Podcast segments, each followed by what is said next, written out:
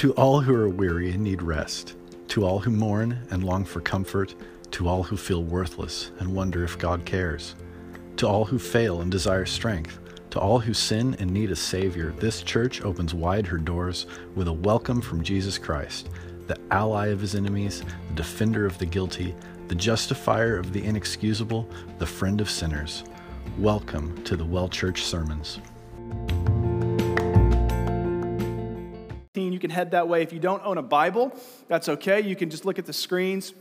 Or you can visit the back tables where we have copies of scripture that you can just take home with you. So I'm going to read Acts chapter 15, the first 11 verses, and then we'll get after the Lord this morning. The word of the Lord reads this way But some men came down from Judea and were teaching the brothers, Unless you are circumcised according to the custom of Moses, you cannot be saved. And after Paul and Barnabas had no small dissension and debate with them, Paul and Barnabas and some of the others appointed to go up, were appointed to go up to Jerusalem to the apostles and the elders about this question. So, being sent on their way by the church, they passed through both Phoenicia and Samaria, describing in detail the conversion of the Gentiles and brought great joy to all the brothers. When they came to Jerusalem, they were welcomed by the church and the apostles and the elders, and they declared all that God had done with them. But some believers, who belonged to the party of the Pharisees, rose up and said, It is necessary to be circumcised then, or excuse me, it is necessary to circumcise them and to order them to keep the law of Moses. The apostles and elders were gathered together to consider this matter. And after there had been much debate, Peter stood up and said to them, Brothers, you know that in the early days God made a choice among you that by my mouth the Gentiles should hear the word of the gospel and believe. And God, who knows the heart, bore witness to them by giving them the Holy Spirit just as he did to us. And he made no distinction between us and them, having cleansed their heart by faith. Now, therefore, why are you putting God to the test by placing a yoke on the neck of the disciples that neither our fathers nor, uh, nor we have been able to bear? But we believe that we will be saved through the grace of the Lord Jesus, just as they will. This is the word of the Lord. Let's pray. Father, we thank you for your word. And I pray that in this moment, as we talk about salvation, as we talk about who can be welcomed into the fellowship of the brothers and sisters, as we talk about what it means to have uh, a relationship with you, would you give clarity in place of confusion? Would you give security in place of doubt? Would you give love for Christ in place of apathy? And would you give us a hunger for your word and a desire to know you because we believe that you know us. And so I pray for any in the room who struggle with knowing whether or not they are saved, who deal with assurance of salvation, would you give them assurance in Christ Jesus? And I pray for anybody in the room who does not know you, Jesus. I pray that they would realize that they've been brought to this place for a reason, and that is to hear the good news of Christ and to give their lives to you. So we ask all of these things in Jesus' name. Amen.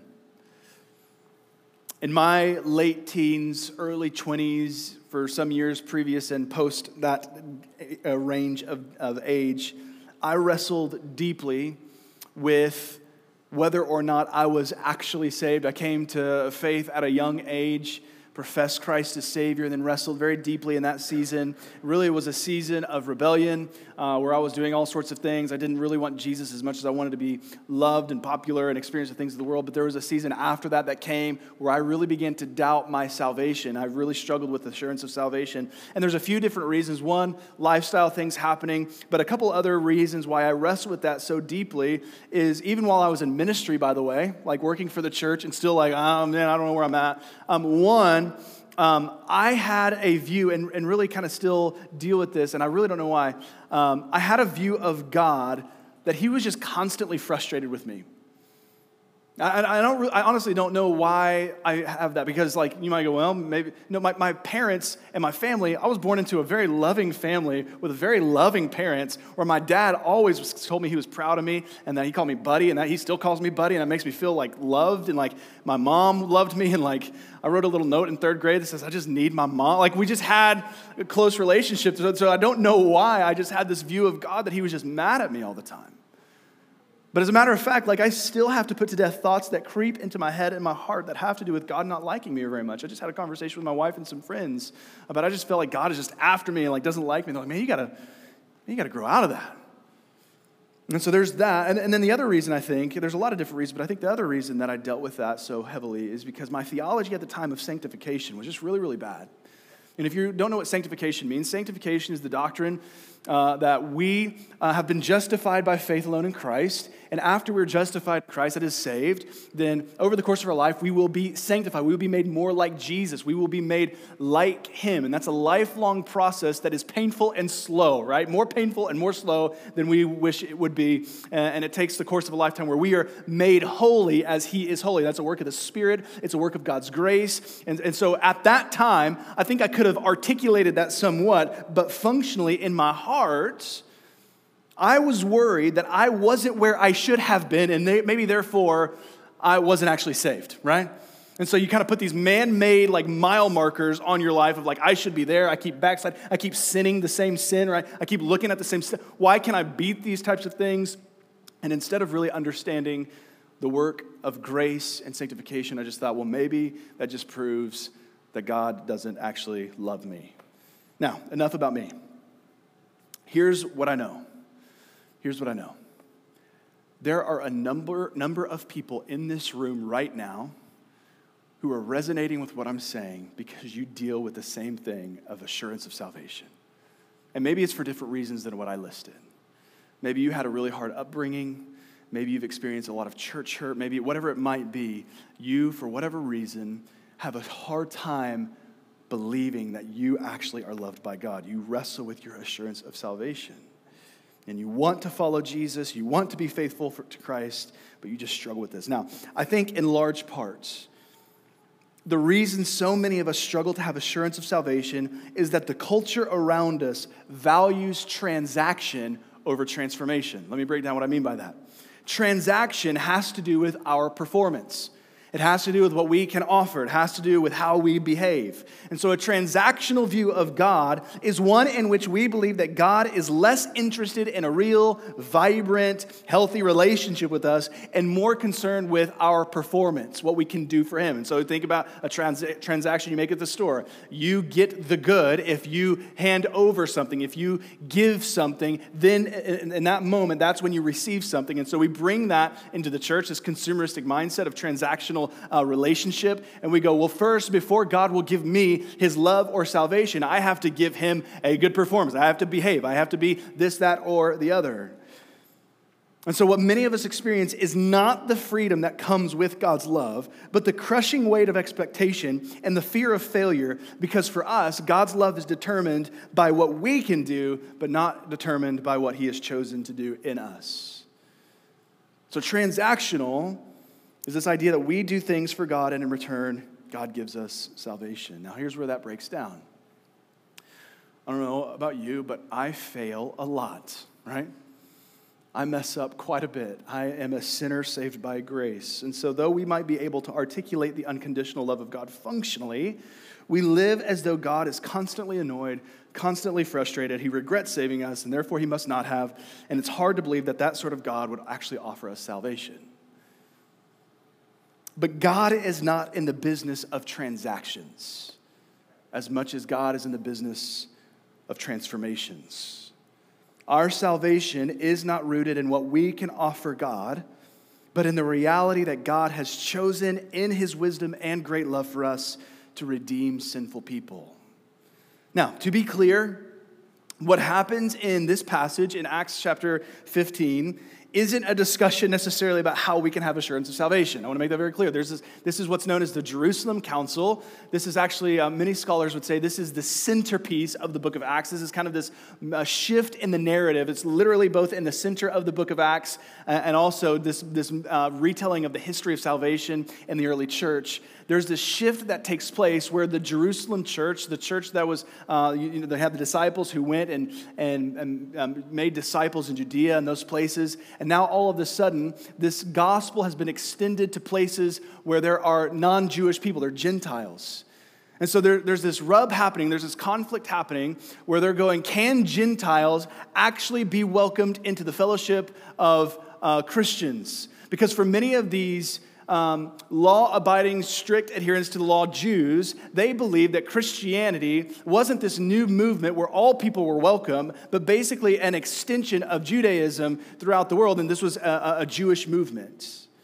And so now, as Peter has seen Cornelius and other Gentiles come to faith, and Paul now is preaching the gospel to Gentiles, they're wrestling with this ethnic diversity. And what do we do with people who are different than us? What do we do with these people, these non Jews who are coming to faith in Christ? Can they be accepted into Christian fellowship? And so there's this huge debate. And in the course of the debate, I think we get a clear picture of how people are actually saved. So you see in verse 1, there were these men, these Jews who came down from Judea and we're teaching the brothers that unless you are circumcised according to the custom of Moses, you cannot be saved. Now, this is significant. Circumcision to the Jewish people was a very significant thing. If you're unfamiliar with that, uh, especially if you're a kid in here, you can talk to your parents later. Uh, but circumcision was this physical, outward sign signifying that you belonged to the covenant people of God. You belonged to uh, the people chosen by God, Israel. And evidently, these men represented the strict Jewish viewpoint that there was no salvation apart from belonging to the covenant community, that is the people of Israel. And the only way for an outsider to be a part of that community was to take on the physical sign of the covenant, the mark of circumcision, and then to adhere to all of the precepts of the law of Moses. Often this meant adhering to man made laws and traditions that came out of that. Now, the problem here isn't necessarily circumcision. That's a hard word for me to say for some reason. If our knee jerk reaction is, well, the Old Testament is outdated and it's just kind of crazy and it's obsolete, we just need to do away with that, I think we've missed the point. Because the covenant of circumcision given to Abraham in Genesis chapter 17, practiced in Deuteronomy 16, we see all throughout the Old Testament, was actually practiced by the people uh, of God and was always meant to point to a spiritual circumcision that God's people, you and I, would always bear. Listen to Colossians chapter 2, verse 11 and 12. This is Paul writing. He says, In him, that is Jesus, also, you were circumcised with a circumcision made without hands by putting off the body of the flesh by the circumcision of Christ, having been buried with him in baptism, in which you were also raised with him through faith in the powerful working of God who raised him from the dead. So, circumcision isn't necessarily the issue because it points to a greater reality that we need a circumcision of heart, we need a changed heart. But if that's not really the issue, why do Paul and Barnabas get so bent out of shape about what they were teaching? We see in verse 2.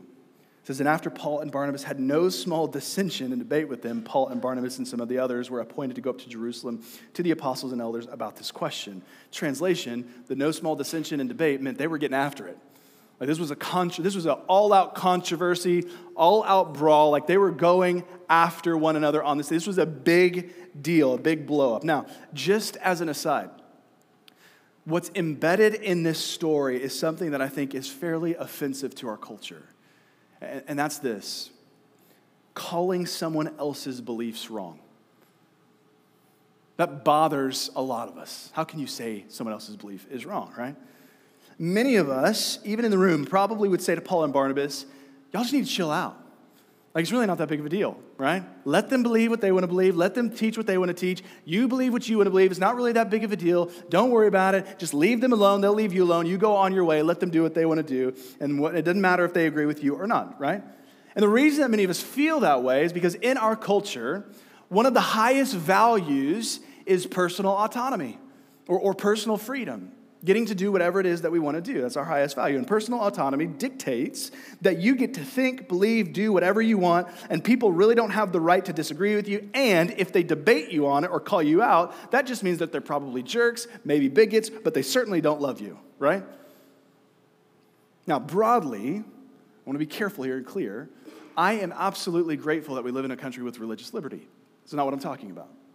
Religious liberty means that we can worship freely uh, who we believe that we should worship. And so we want to protect religious liberty. We're for that, right? Because why? It allows us to do things like plant churches and preach the gospel and share our faith with people. So if a Muslim group wanted to, I don't think they plant mosques, but if they wanted to start a new mosque, we would say, yes, you should be able to do that. You might go, whoa, whoa, whoa don't we disagree with that? Yes, we do disagree with that. But if they don't get to do what they are doing, we wouldn't be able to do what we're doing, right? And so we're for that. But again, I want to point out what Paul and Barnabas are actually doing. Notice that they're not taking this tact with people outside of the church. When they're preaching the gospel to non believers, they're gentle and kind. They meet people where they're at. They're not debating, they're pleading with people to come to faith in Christ. But when they're talking with people within the walls of the church, they're debating with people on the inside, they contend for truth and they debate with people who claim to be the people of God. And here's my point it matters enormously what we believe about the gospel. It matters enormously what the church, what Christians say is the truth of how people are saved. It matters enormously that we hold to the truth of God's word on this issue. And it matters for two primary reasons. Number one, God's glory is at stake. God's glory is at stake. It matters if we misrepresent Him. It matters if we misrepresent His word. It matters if we say, I don't really want that, I don't really like that, I'll just kind of pick and choose. That matters because ultimately this is His truth given to us, and we don't have the freedom or the jurisdiction to change it however we wish and however we please. And the other reason that this matters is because the souls of people are at stake. To mislead people is to not love them it matters. I think one reason that the church has lost her witness in the culture is that instead of holding fast to sound doctrine and to truth, we are tossed to and fro by the winds of whatever's palatable this week. Now, there is a way to do what I'm saying that is completely whack, right? Here, here's what I mean it is possible to use truth as a weapon. It is possible to crush people like with Thor's hammer. I didn't even see the movie, I just know he has a hammer with, with God's word, right? It is possible to be unloving, unkind. It is possible to use the Bible and truth and, and take the moral high ground to make everybody else feel lesser than you. That is not the way of Jesus. That's not what we're describing. But it is also possible to hold fast to truth that is loving in a way that is kind and gentle and respectful and sincere and steadfast and long suffering. And I think that's the Jesus way for the church. And so, if you're a member of our church, I just want, to, I want you to hear me, hear my heart. When it comes to the truth of God's word, when it comes to Scripture, the authority of Scripture, when it comes to the gospel, you are not free to do whatever you want or to believe whatever you want to believe. And you might say, How can you tell me I'm not free to do whatever I want or believe whatever I want to believe? Well, here, here's why freedom is actually not the abundance of choices. Freedom is not the abundance of choices. What we've been duped into believing that freedom is being able to choose whatever it is we want to choose, being able to have all this stuff on the buffet line of life and go, this is what I want. I'm going to pick and choose this. I want to do that. I want to believe this. I'm not going to believe that. That's what many of us think freedom is. Let me just use a silly example to show you that freedom is actually not the abundance of choices. Have you ever tried to pick a restaurant with your significant other or spouse? How did that go for you? That devolves into a fight pretty quickly, right? Especially if you don't have like a date plan, you just get in the car, you go, Where do you want to go? And you're like, I don't know, where do you want to go? And then three seconds later, it's like, I don't know if we're right for each other anymore. You know what I'm saying? Like, this is what happens. You're like, we could pick 47 chicken restaurants in Mustang Yukon, but I want that one. We can't arrive at a consensus. Why? Because there's so many choices out there that it's actually not freeing, it's constraining, and we feel shackled because we're worried that we're going to pick the wrong thing or disappoint someone. Instead of just having the right thing presented to us for us to receive, we all of a sudden get shackled up to thinking, oh my gosh, I don't know what choice to make. Freedom is not in the abundance of choices. Freedom is belonging to Christ. And if you belong to Jesus, freedom then is to believe his word and to follow his way. It is not the abundance of choices that brings freedom, it's the abundance of grace that empowers you to follow Christ and to say no to other choices because those choices are not him. That was just an aside. Verse 3 through 5, look at this. So, being sent on their way to the church, by the church, they passed through both Phoenicia and Samaria, describing in detail the conversion of the Gentiles, and brought great joy to all the brothers. When they came to Jerusalem, they were welcomed by the church and the apostles and the elders, and declared all that God had done with them. But some believers who, were belonged, who belonged to the party of the Pharisees rose up and said, It is necessary to circumcise them and, and to order them to keep the law. So we, two, we see two distinct groups. There are those who are rejoicing at the conversion of the Gentiles, and then there are those who are saying they're not truly saved unless they have circumcision and they follow the law. That's the debate. How are we saved?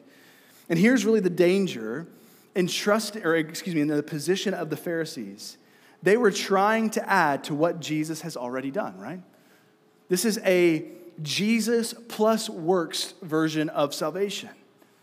The strict adherence to the law were mixing in their own obedience to the law with Christ's sacrificial death as the way of salvation. But here's the problem if you add to the gospel, it ceases to be the gospel. If you add to the good news, or if you mix something in with the good news, it ceases to be the good news. Let me, let me just use another silly example. Um, I'm kind of a coffee snob, I'm kind of a coffee elitist. Um, not necessarily at home. At home, we get the cheap stuff, so that gets me to the place where I can drive to a place with good coffee, right? Uh, but but I, I, and here's really what I mean by that is I like my coffee pure, unadulterated, like just black, beautiful bean juice. That's what I want. I don't want any of the extra stuff. Now, you might say, I also like coffee. I like it with cream, and I'll put some sugar in it and then I'll put like whipped cream on it, and then some gummy bears, and then whatever it is that you put in your coffee to make it drinkable to you. Now, I'm not saying you can't drink that. I'm just saying that it's not coffee at that point, right? It's completely changed what the drink is. You might love it, and I'm saying more power to enjoy it, but it is no longer coffee. Listen, teaching that salvation comes through what Christ has done on the cross and by our works of the flesh, obedience to the law, and strict adherence to traditions and customs. I'm not saying that people don't believe that, I'm just saying that that's not the gospel. And one, listen, one of the most one of the reasons that works-based version of salvation is so egregious is because it makes self the center of the gospel instead of Christ. It puts us at the center. Look at what we've done instead of look at what Christ has done. But listen to what Paul writes in Ephesians 2 1 through 9. And he says, And you were dead in the trespasses and sins in which you once walked, following the course of this world, following the prince of the power of the air, the spirit that is now at work in the sons of disobedience, among whom we all once lived in the passions of our flesh, carrying out the desires of the body and the mind, and were by nature children of wrath like the rest of mankind. Listen to this transition. But God, being rich in mercy, because of the great love with which he loved us, even when we were dead in our trespasses, made us alive together with Christ. By grace, you have been saved. And he raised us up with him and seated us with him in the heavenly places in Christ Jesus, so that, that in the coming ages he might show the immeasurable riches of his grace and kindness toward us in Christ Jesus. For by grace, you have been saved through faith. And this is not of your own doing, it is the gift of God, not a result of works so that no one may boast. Listen, there is nothing necessarily about you in that text, about your accomplishments, nothing about how great you are, nothing about how your obedience, your goodness, or your works contributed to your salvation at all. As a matter of fact, what it says is the only thing that you really brought to the table was your sin. So salvation is not accomplished by the work of hands, but only by the works of Christ on our behalf. Listen to this quote by a guy named Michael Horton. He says, The gospel is not a command, something to do. The gospel isn't telling us to do anything. The gospel simply comes to us announcing what Jesus has already done. So, in this, we see total grace for us. I don't know what your church background has been. I don't know what you've been taught about how to be saved, but here's the message of the gospel in the Bible it's all of grace.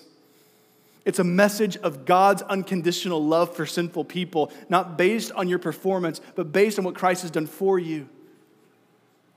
And I just want to free you up this morning to experience God's love for you where you're at this morning. Notice what Paul says. He says, But God being rich in mercy. That just means mercy is not receiving what you do deserve. You're being uh, given mercy instead. And that, that, that God is rich in mercy means that He is just overflowing with it.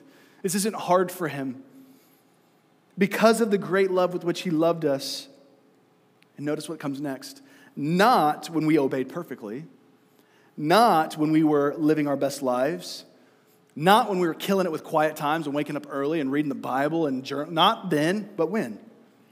When we were dead in our sin, when we were enemies of God, He loved us. When you were at your worst, God's love came for you. Which means in your moments of failures, Christian, listen, if you wrestle with assurance of salvation, the moments of your failure, of your sin, where you fall, it doesn't disqualify you from God's love. God loves you just as intensely as the first day. My daughter, my four year old daughter, came up to me the other day, her, Lydia, and she gave me a big hug and a big kiss. And I said, Oh, babe, that was so sweet. What was that for? And very seriously and very sincerely, she said, I just wanted you to know that I love you, even when you don't look good and when you stink.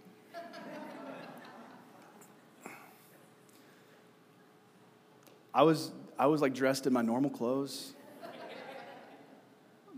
sitting on the couch, just like minding my own business. And then she comes in the room to wreck my world, right?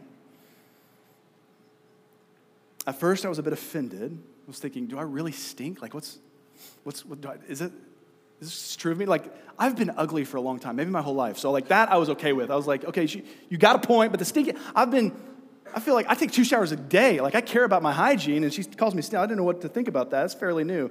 But then my offense melted into gratitude. Here's why. Because my daughter was having this profound moment for me, was she was telling me that her love for me was not based on some external thing that I could control and manipulate. And by the way, this is one of the reasons that unconditional love is so hard for us, right?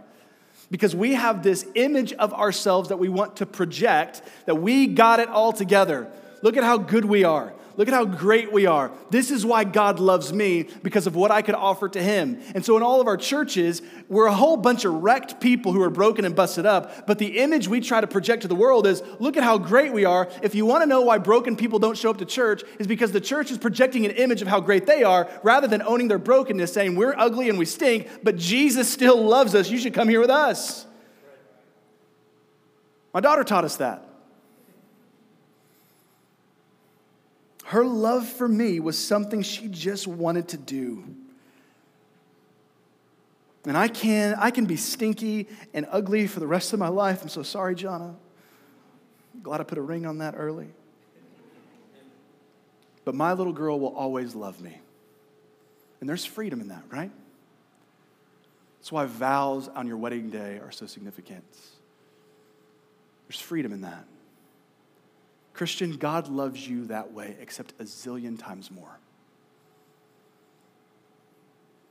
God chooses to love you, not because of what you have to offer, not because of your performance, not because of your goodness. And that can be offensive to those of us who want to protect our image.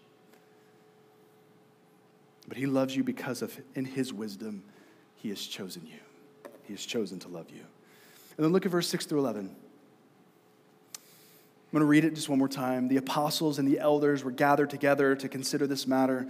And after there had been much debate, Peter stood up and said to them, Brothers, you know that in the early days God made a choice among you. This is about 15 years previous when Peter went and pre- when, when Jesus uh, rose again and ascended to the right hand of the Father. And so Peter's pointing back to that time. You know, uh, excuse me, and God made a choice among you that by my mouth the Gentiles should hear the word of the gospel and believe. And God, who knows the heart, bore witness to them by giving them the Holy Spirit just as he did to us. And he made no distinction between them and uh, between us and them, having cleansed their hearts by faith. Now, therefore, why are you putting God to the test by placing a yoke on the neck of the disciples that neither our fathers nor we, we, we have been able to bear?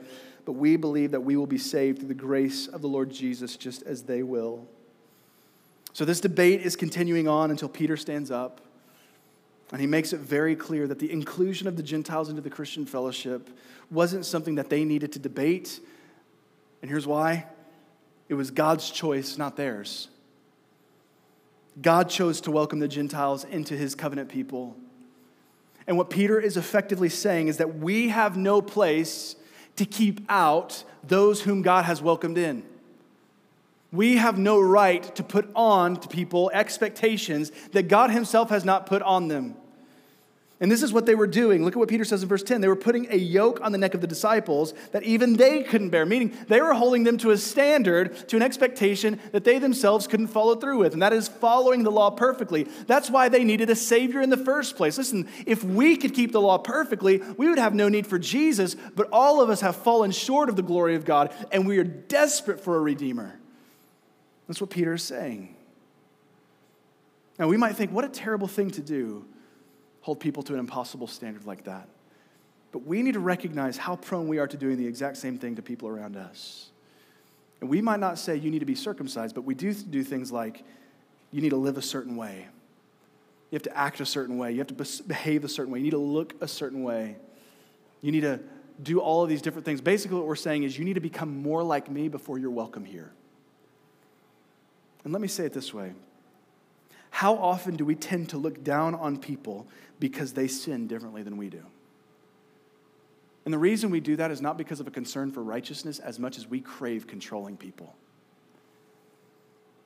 And then we see in verse 11 this lethal blow to the Pharisees' argument. Peter says, We will be saved through the grace of the Lord Jesus, just as they will. It's a beautiful statement.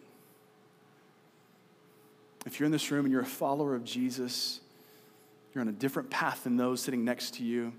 Your salvation is the same as theirs. It came through the grace of the Lord Jesus, not anything you contributed. And There's a few implications of this.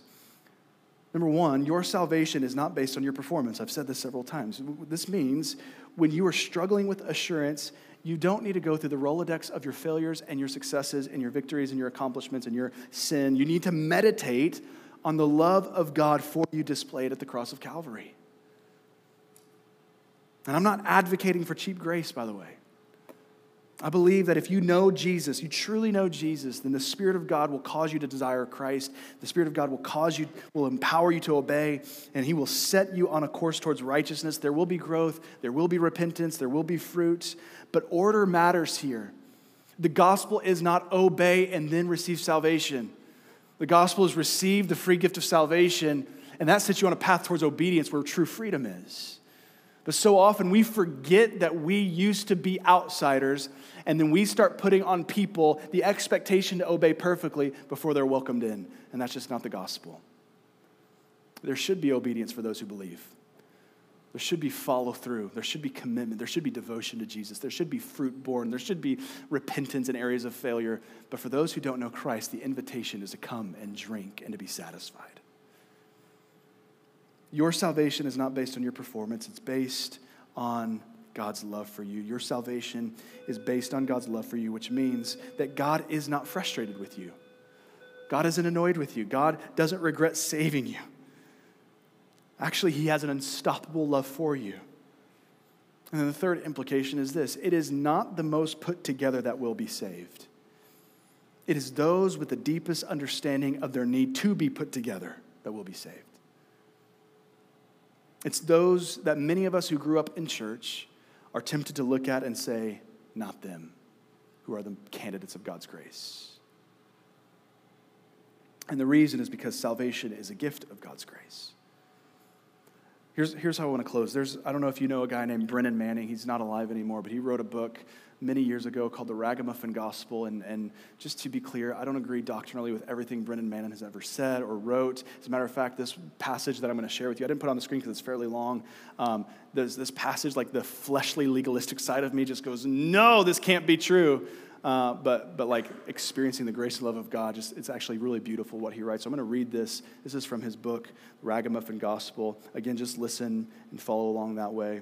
He writes, Because salvation is by grace through faith, I believe that among the countless number of people standing in front of the throne and in front of the Lamb, dressed in white robes and holding palms in their hands, see Revelation 7 9 I shall see the prostitute from the Kit Kat Ranch in Carson City, Nevada, who t- tearfully told me that she could find no other employment to support her two year old son.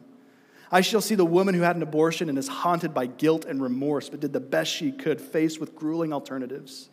I shall see the businessman besieged with debt who sold his integrity in a series of desperate transactions, the insecure clergyman addicted to being liked and who never challenged his people from the pulpit and longed for unconditional love, the sexually abused teen molested by his father and now selling his body on the street, who, as he falls asleep each night after his last trick, whispers the name of the unknown God he learned about in Sunday school. And we ask, but how? How will you see those people there? Then the voice says, They have washed their robes and have made them white in the blood of the Lamb. There they are. There we are. The multitude who so wanted to be faithful, who at times got defeated, soiled by life, and bested by trials, wearing the bloodied garments of life's tribulations, but through it all clung to faith. My friends, if this is not good news to you, you have never understood the gospel of grace you can have assurance of salvation because you can be sure that the blood of Jesus is enough. It is not by the works of the flesh that we are saved, but by the blood of the Lamb. Let's stand together.